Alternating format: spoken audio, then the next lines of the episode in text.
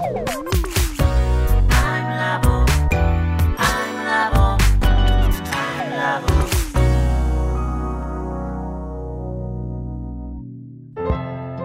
田智久のアイムラボアイデンティティ研究所。私は何者なのかそれは人類にとっての永遠のテーマ。15年の歳月をかけ開発された統合された究極の私と出会える技術アイミング。不確実性の時代を生きる次世代リーダーのためにアイデンティティの本質について語り尽くします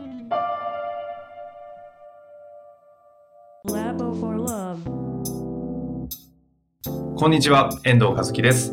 生田智久のアイムラボアイデンティティ研究所。生田さん、本日もよろしくお願いいたします。はい、よろしくお願いいたします。えー毎回収録をするたびにですね、新しいコンテンツをどんどん開発しされていくので、私がついていけなくなるんですが、今回はまた新しいものを発見したという。もう発見しまくってですね。しまくってるんですねこれがもうちょっととんでもないですね。とんでもないですか？今、あのーまあちょっと時系列いろいろあるんですけど、はい年末にまず発見してたのは、ここまで僕アイミングとかアイデンティティ統合で扱ってたのが、えもともとあのピッコロと神様とのフュージョンみたいな感じで、内的陰の自己と陽の自己を統合していくと。で、この陰と陽の自己を統合したことによるうんエネルギー体を being と呼んでいて、えはい。役割を持っているビジョンの実現者、えーがロールとはい呼んでいたんですが、なるほど。ご説明いただきましたそう。で、ね。だんだんね、この being とロールが葛藤するんですよ。どんどんどんどん。そこも葛藤しちゃう。そう。で、もうエネルギーをマックスにすると、はいロールが機能しなくなったりする。うんうんで、今度ロールを頑張ろうと思うとストイックになっちゃってエネルギーが落ちたりする。あなので、これをどうやったらいけるのかって、この葛藤を統合していくっていうあ。のをうんうんやっていくと、ある種、ロールとビーンが統合して覚醒していくんですよ。あのピカチュウがライチュウになるみたいなことが起きてくる。相変わらず分かりやすいですが。これが分かったんですよ。ビングとロールを統合させちゃうんですか？そうなんです。例えばですけど、僕はは、熱風はオラビームって言ってたじゃないですか。はい。これが、あちょこの話もあるんですけどね、もう、あの、この熱風はオラビームっていうものをやると、はい。呼気と内的エネルギーがぐんと呼び起こされるわけですよ。ん。で、ところが、自分がプロデューサーとかってモード第4位なんですけど、これ扱うと、具現化するためにこうしてこうしてああして、こうしなければいけないって形で、ぐーっとストイックな気が上がってきて、はい。は熱風ワラビームじゃなくなるい。。なるほど、なるほど。で、この熱風ワラビームで行こうとすると、なんだろう、ちょっとね、計画が安易だったりとか、なんだろう、勢いにちょっとプロデュースね。ってもっとリスクヘッジしなきゃいけないとかいろいろあるのに、はいなんかこれがね、勢いだけになっちゃう時があって、じゃあ、プロデュースやろうとすると、リスクヘッジや、ね、大人だから収支計算もしなきゃいけないってやると。ええそうすると、うーんってなってくるし、いや、でもこの基準で出すためには、もっとハイクオリティにしなきゃいけないから、うんうんなんか、この人にお願いできるけど、この人にはちょっと難しいかなとか、だんだんそう思い始めて、こう、うーんってエネルギー落ちてるわけが。下がっちゃうわけですねで。もこれ、熱風ワラビームって、じゃあみんな OK! みんなでやろうよってやり始めると、はい。いや、やっぱ仕事ってそれじゃ回らないよねえっていうので、カットが出てくるわけですね。はい。なので、これを統合すれば、これを統合次の次元に進化するはずだという仮説を立ててみえて、実際にそれはまた得意のご自身を被験者にしてやってみたわけですか？す。で、今、アイミングが今まで僕しかできなかったのを、あ今もうプロのエグゼクティブコーチの人たちに、やり方をこうお伝えしてるんですよ。で、皆さんができるようになってきたので、はいもう初と言っていいんですけど、僕がアイミング今被験者なんですよ。アイミング初体験をそう。だから、されたわけですか？で、。これね、自分で言ってもなんですけど、やばいですよ、アイミング。ここ、大爆笑じゃない。自画自賛の凄まじやっえてもらって分かったんですよ、だから。今までやる側だったそうですから、よね。でやってもらったわけです、そのカットギャーンって。うんうわーっていろいろ進んでって、えで、実はもう、そもそも陰陽が統合されてるエネルギー体のビーイングもロールも。なので、ハイパワーすぎて、実はこれやってもらって分かったんですけど、統合にかかる時間が5時間ぐらいかかったの。だそかの方もまあすごいですら、ね。ワンセッション。まあだから本当にね、日本でもトップクラスのプロ中のプロのエグゼクティブコーチの方だから、その5時間の、これですよ、こんな感じでわーっとこの生田智久というこのエネルギーを5時間受け続けるわけですよね。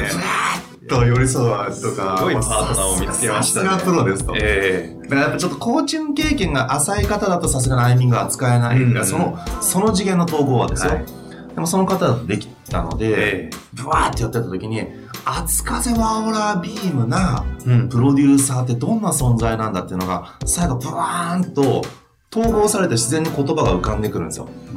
出てきたこ言葉が本質を遊ぶ道化師。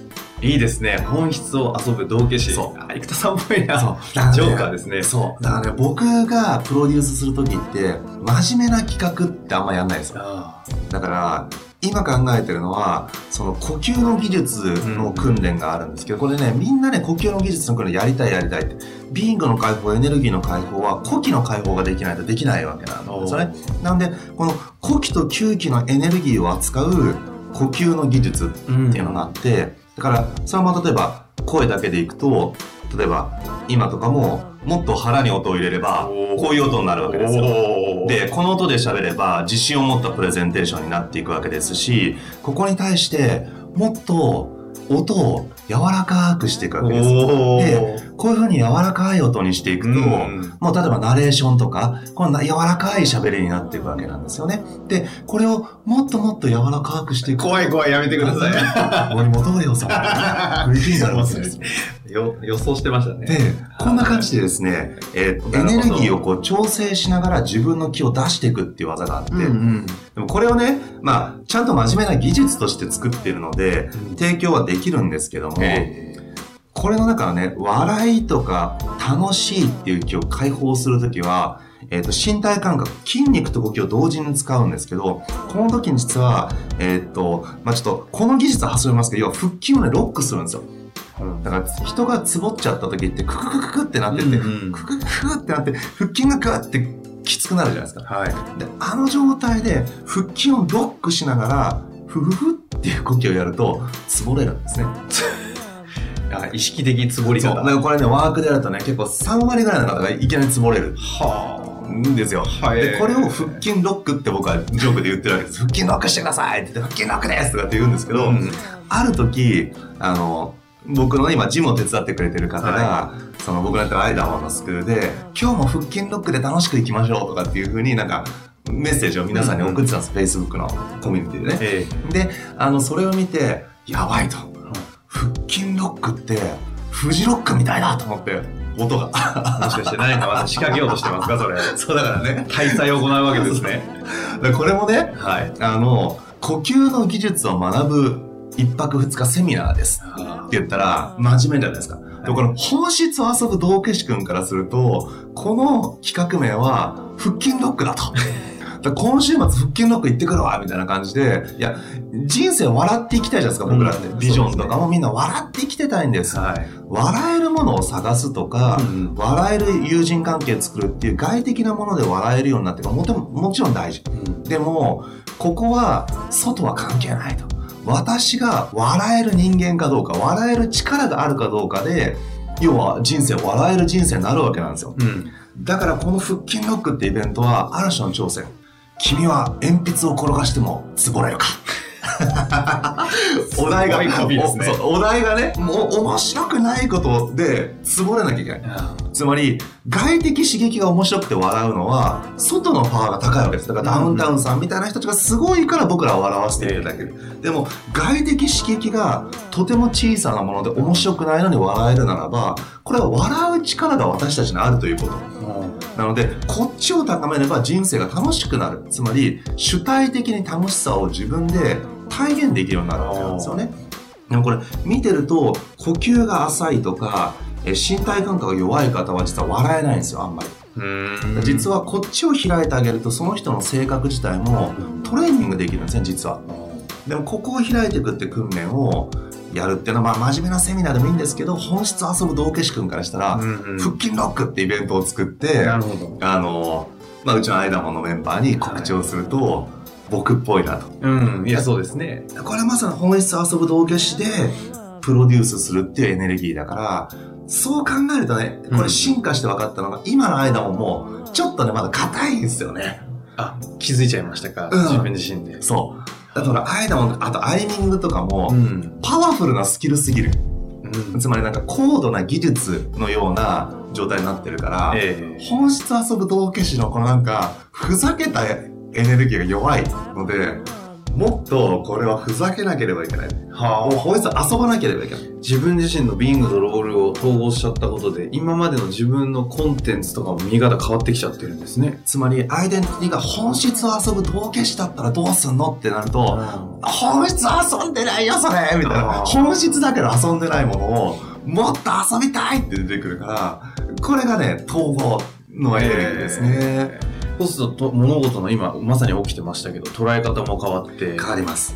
全部アイデンティティの問いから始めるので、本質を遊ぶ道化師だったらどうするの？ってそれって本質を遊ぶ道化師的に OK なの？うんっていうふうな問いで全部を判断するので、このアイデンティティが全て選択基準になっていきますね。はい。ちなみに一応好奇心含め聞きたいんですけどロールドビーング合わせると、まあ、かけ算で4つあるわけあ、ですね。そうです、そうです。他のやつはどんな感じになったんですか？じゃますだからこの「熱風はオラビーム」な第2位からいくと第2位のイノベーター君はこれくっつくと最近あとビジョンの進化も起きたんでねこの後でお話ししますけどこの「うちなら花火祭り」って言葉がはい。激発なんですよ。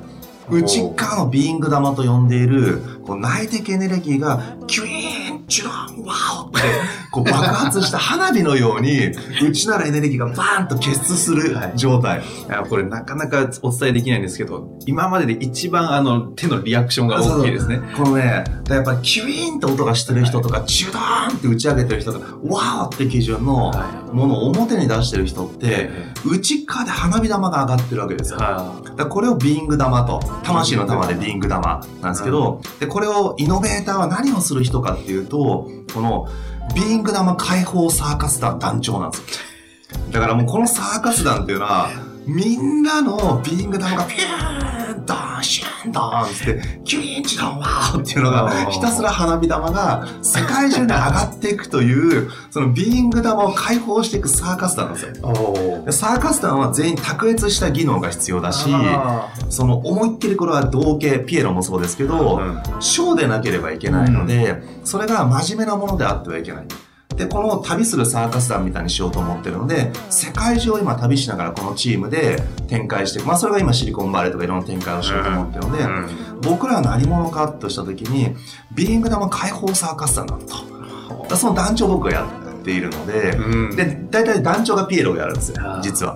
なので、あのーまあ、ビーイング玉解放サーカス団団長っていうのが実は僕のイノベーターかける、熱風ワオラビームなイノベーターは、ビーイング玉解放サーカス団団長なんだっていうふうにアイデンティティを置くわけです。えそうすると、ビーイング玉解放サーカス団の団長としてどうやってチームビルディングするのとか、えどうやって組織作るのってやると、なんかやり方がだいぶ変わるんですえよ。あーえちなみに、えっとここから順番で言うと第3位ですか？そうですね。第3位に関しては、この前リリーサーって言って解放する人とか、はい。あとブルーマーって言って、言ってね。才能を開くって、いわゆる講師とかコーチをやってる時、うん。まあ、あとアイミングやってる時はい。の、えー自分のエネルギーなんですけど、これをですね、ギュンと上げたのが前回お話ししたど真ん中シューター。そっかそっか。ああれとあの時にはビングとロールの統合って言い方されてませんでしたけどだから後で分かったんです。あれが起きた後に、これって何なんだ？明らかにエネルギーが違うぞと思ったの。が、あ。なるほど、これがビーンクとロールが統合された存在なんだというのが分かって、あで、この僕の中で多分お祭りイメージがあるから、ーサーカスのお祭りで道化師もで祭りっぽいし、ど真ん中シューターもエアガンでお祭りの射的みたいな感じ。あ。だから、これやっぱ遊びエネルギーで出来上がってんだなというのが分かってきました。ほどはいそしていよいよ第一位第一。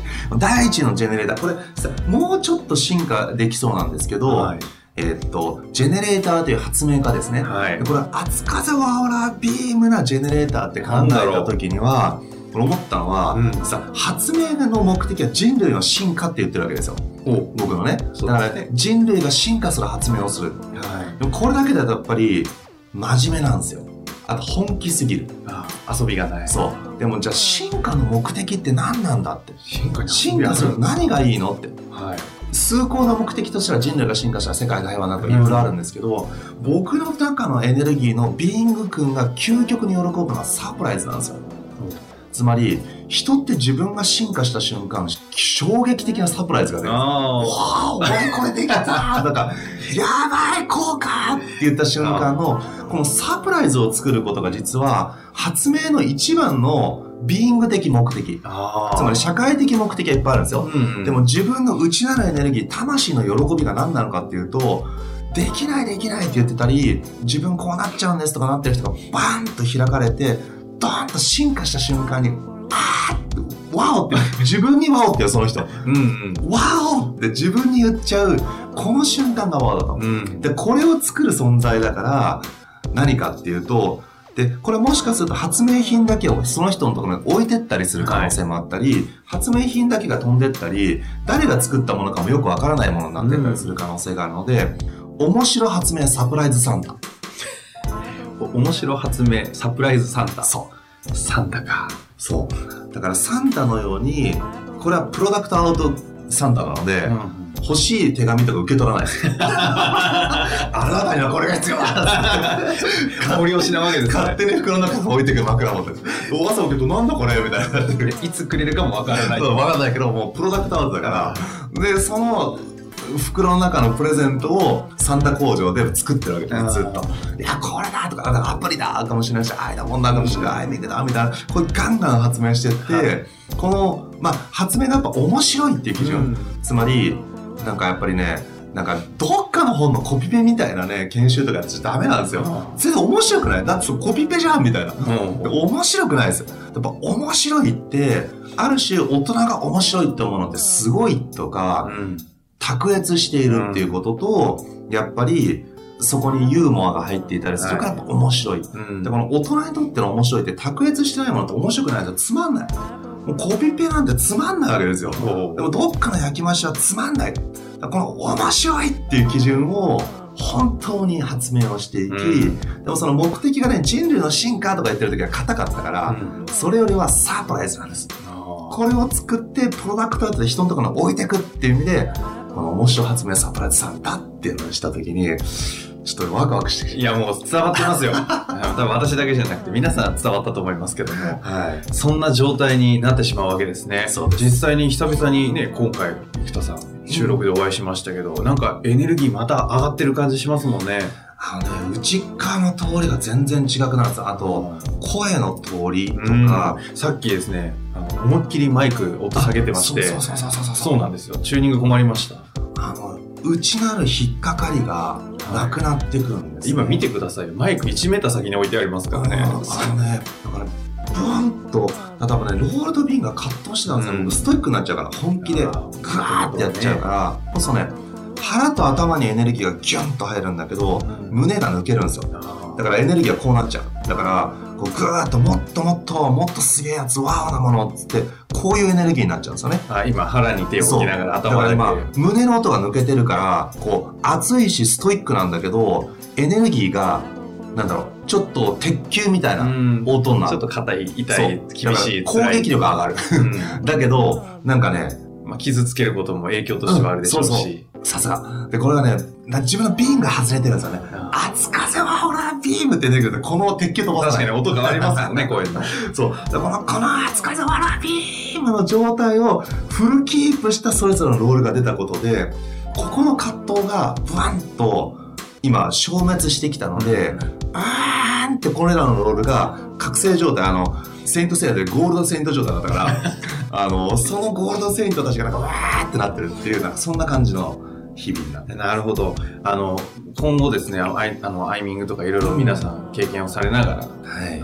実際に自分のビーイング、ロール見つけてってやっていただきたいですし、はい。その中で出てきた方はあるタイミングでその統合した方がいいと思うんですけど、うん。ちなみに最後にこの統合をするタイミングっていうのはどんな感じですか、ね、なるほど。この内なるものを現実世界に出現させようとしたとき、どうしても出現しようとして、あーんって、どっちだって葛藤がむちゃくちゃ大きくなった瞬間がチャンスなんですよ。だから、内側だけ平穏で性的にハッピーなのって、もう僕もできるわけですよ。うんでもこれを出現して人類の進化レベルで世界に届けようとした時に、あーんって葛藤が出てくる。どうするって、んじゃあもっと本でいくのか、んもっとコミュニティ作るのか、うんみたいないろんな葛藤が出てくるから、これが、うーんって言って、内側から出現しようとエネルするエネルギーがガーンと、内側から出先を探すんだけど、出るに出れない葛藤が出てきた時に、それをバンと統合すると、何が起こるかって、内側がドーンと統合されてうん、開かれていき、外にそれがドーンと出現できるんですよ。で、エネルギーを下げれば出現できるんです。あ、なんとなくこれかなとか、うん戦略的にこうでこうでこうで賢く考えるとこれがいいからじゃあこれでやろうっていう、ビーングをギューンと下げれば、それで OK 出せるんですけど、熱かぞのビーンって、わーんってやると、あー、それじゃないその賢い戦略じゃないっていうのがわかる。だこのビーイングの基準でキュイーンってしてボンと出そうとすると、一致できないんですよ、なかなか。でこれをロールとギュンと一致させると、そのアイデアとか発想、コミュニケーションそのものがもうその状態に入るので、そこに入っていく。そのためには出現させる。内側だけで止まらない。うん理性、感性、身体感覚、そしてこれを出現っていうこの4つなんですけど、うんこの出現っていうことを本当になそうとするというエネルギーがすごい大事です。なるほど。はい。その時に初めて統合してみると面白いわけですね。その通りです。あの、今回はロールとビングの統合でしたが、これが他のところにまたこう繋がっていくと思うんですけど、次回はどんなお話を？次回はですね、はいあの、ビジョンが大きく2つあるって話をしていたんですが、うん人々の個の状態のビジョンと、社会とか地球全体っていうこの全体の社会ビジョンっていうのが2つあるので、なるほど。人々がどうなってたらいいかというビジョンと、世界がどうなってたらいいかというビジョン、この2つがあると。なるほど。これがまた進化しました。これは細かい話はですね、ちょっとここまでにして、次回楽しみに深くはい教えていただきたいなと思います。はい本日もありがとうございました。はい、ありがとうございます。